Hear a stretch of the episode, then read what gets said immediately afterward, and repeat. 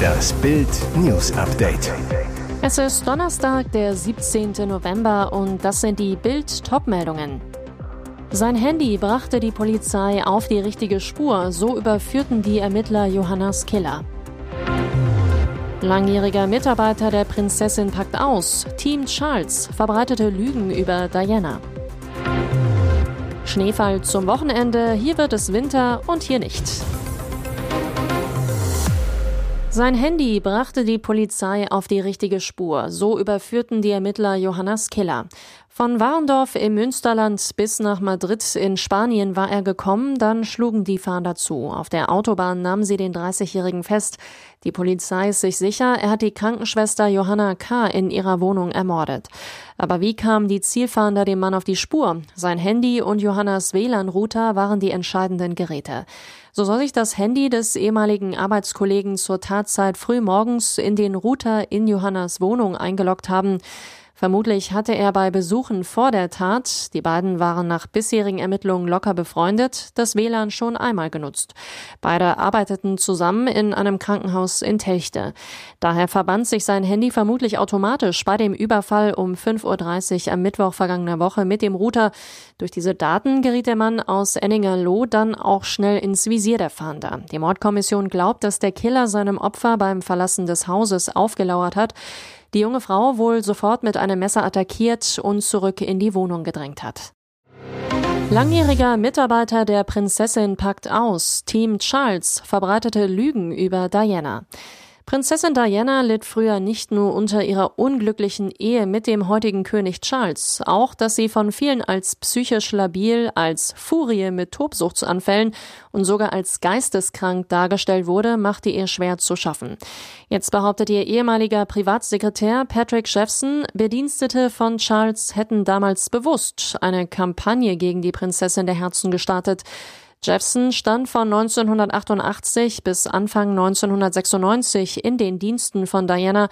Ihre zuvor sehr vertrauensvolle Beziehung fand ein jähes Ende, als BBC-Journalist Martin Bashir sich 1995 mit Manipulation und gefälschten Dokumenten das berühmte Panorama-Interview erschlich, in dem Diana über ihre Eheprobleme, ihre Essstörung und die königliche Familie auspackte. Denn dabei erzählte er ihr auch, ihr Privatsekretär Jeffson würde sie ausspionieren. Dabei war der Mann offenbar immer loyal, bekam von der BBC später sogar eine Entschädigung von 100.000 Pfund, die er an ein Kinderhospiz spendete. Es ist soweit, der erste Wintereinbruch des Jahres steht unmittelbar bevor und auch ein erster Flockenwirbel steht an. Das Schneefallgebiet wird in der Nacht von Freitag auf Samstag einmal quer über Deutschland erwartet. Zunächst sah es so aus, als würde es nur im äußersten Nordwesten recht kalt werden und Schnee geben.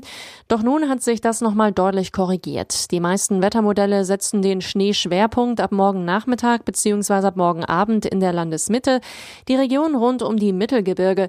In den Hochlagen könnte es sogar bis zu 10 Zentimeter Schnee geben, vielleicht noch mehr, sagt Diplom-Meteorologe Dominik Jung von Wetternet. Jung sagt weiter, der Taunus kann weiß werden, ebenso der Vogelsberg, Thüringer Wald, West Westerwald, Erzgebirge, Fichtelgebirge, Spessart. Überall dort kann es von Freitag auf Samstag und am Samstag Schneeflocken geben und teilweise ist sogar eine dünne Schneedecke möglich. Die höheren Lagen sollten daher ab morgen Nachmittag nicht ohne Winterreifen befahren werden. Bei der Erziehung ihres Sohnes sind Laura und Pietro bei dieser Frage uneinig, nämlich wie schnell ihr kleiner Flügge werden darf. Der Sänger und seine Freundin erwarten gerade ihr erstes gemeinsames Kind. Piero Lombardi hat aus seiner vorherigen Beziehung mit Sarah Engels Söhnchen Alessio sieben. In dem Podcast Laura und Pietro on-off plaudern die beiden nun über die geplante Kindererziehung und verraten dabei, wobei sie sich so ganz und gar nicht einig sind. Während Pietro nämlich anfangs noch glaubt, dass er der strengere Part in der Erziehung des gemeinsamen Sohnes wird, macht Laura schnell klar, also ich glaube irgendwann, wenn unser Junge eine Frau mit nach Hause bringt, bin ich strenger. Pietro sieht das Thema Frauen nämlich deutlich lockerer und scherzt, lass ihn, lass ihn doch Spaß haben, ab zehn geht's los. Warum der Sänger so liberale Ansichten bei diesem Thema vertritt. Er selbst durfte laut seiner Aussage früher nie eine Frau mit nach Hause bringen und das fand er schlimm. Die Fußball-WM in Katar wird von einem bedeutsamen Teil der deutschen Bevölkerung kritisch gesehen. Das zeigt auch die jüngste Einschaltquote beim letzten Testspiel vor der WM. Das müde Testspiel gegen den Oman, 1 zu 0 ging's aus, wollten am Mittwochabend durchschnittlich nur 4,26 Millionen Menschen vor dem TV sehen. Ein vergleichsweise sehr enttäuschender Wert angesichts vorheriger Einschaltquoten. RTL gab zusätzlich zur Einschaltquote auch an, dass der Marktanteil nur bei 19,3 Prozent gelegen habe. Beim letzten Länderspiel, das RTL übertrug, schauten 7,58 Millionen Menschen live zu, also etwa 3,3 Millionen mehr als am Mittwoch. Allerdings hieß der Gegner dort auch England. Die Partie war ein Nations League Spiel und hatte somit mehr Wettbewerbscharakter. Und jetzt weitere wichtige Meldungen des Tages vom Bild Newsdesk. Ernstes Gespräch beim G20-Gipfel. Chinas Xi Jinping droht Kanadas Premier. Sagen, was man denkt, geht, aber nicht in China und schon gar nicht gegen Chinas Alleinherrscher Xi Jinping. Gewagt hat das Kanadas Premier Justin Trudeau während des G20-Gipfels im indonesischen Bali. Er beklagte sich laut Presseberichten über chinesische Einmischung in Kanadas Demokratie. Das fand Jinping überhaupt nicht witzig. In einem Video vom Mittwoch sind die beiden in einem kurzen Dialog zu sehen, der diplomatische Minustemperaturen zeigte. Wie einen Schuljungen kanzelte der vielleicht mächtigste Mann der Welt den kanadischen Premier ab. Alles, was wir gestern diskutiert haben, ist Zeitungen zugespielt worden, das ist nicht angemessen, beschwerte sich Chinas Präsident, der eine freie Presse nicht gewohnt ist. Wer ernsthaft sei, führe den Dialog mit gegenseitigem Respekt und er drohte Trudeau, ansonsten ist es schwer zu sagen, was das Ergebnis sein wird. Trudeau entgegnete so freundlich wie möglich, in Kanada glauben wir an freie, offene und freimütige Gespräche. Vielleicht ließe sich der Dialog fortsetzen. Er wolle konstruktiv mit Xi Jinping zusammenarbeiten, aber es wird Dinge geben, bei denen wir nicht übereinstimmen werden, sagte Kanadas Premier. Es war das erste Treffen von Trudeau und Xi Jinping seit mehr als drei Jahren. Es war aber anders als Xi Jinpings Begegnungen mit anderen Staats- und Regierungschefs, nicht als offizielle Begegnung deklariert.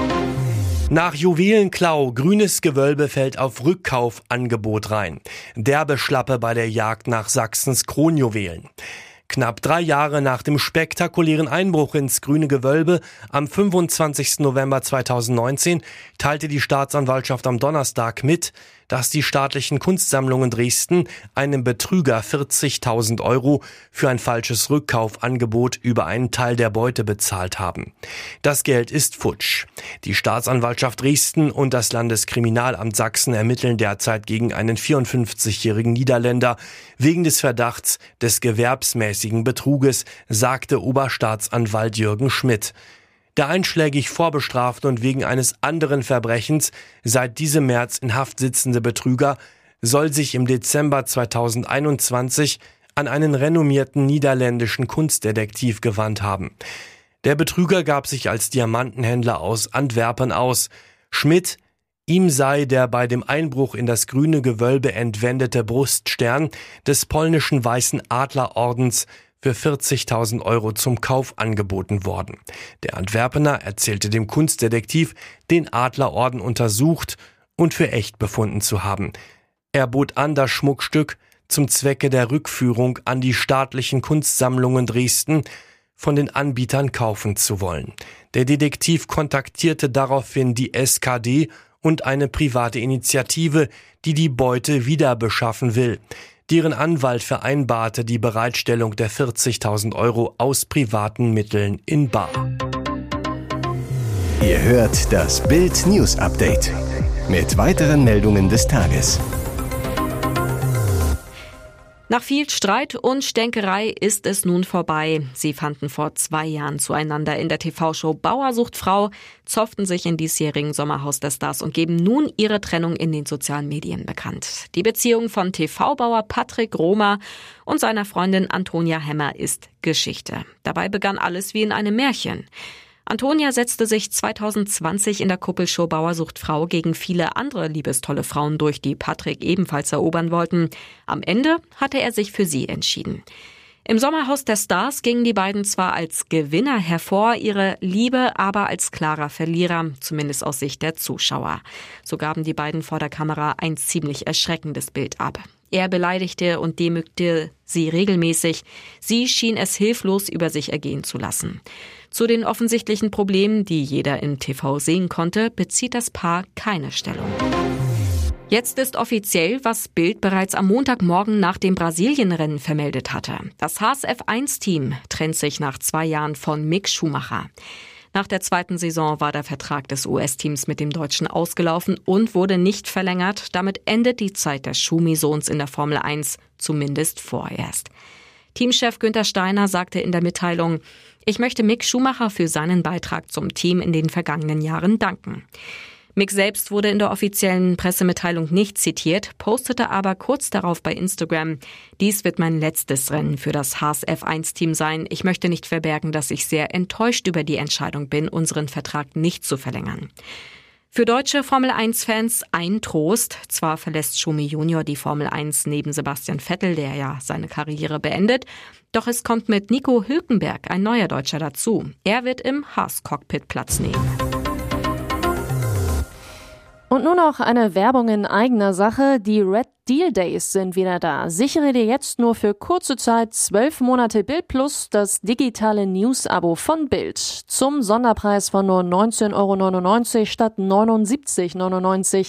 Entdecke jetzt das grenzenlose Bilderlebnis mit uneingeschränktem Zugriff auf alle Inhalte von Bild.de, Sportbild.de sowie der Bild-Apps. Mehr Infos gibt es unter Bild.de slash Alexa.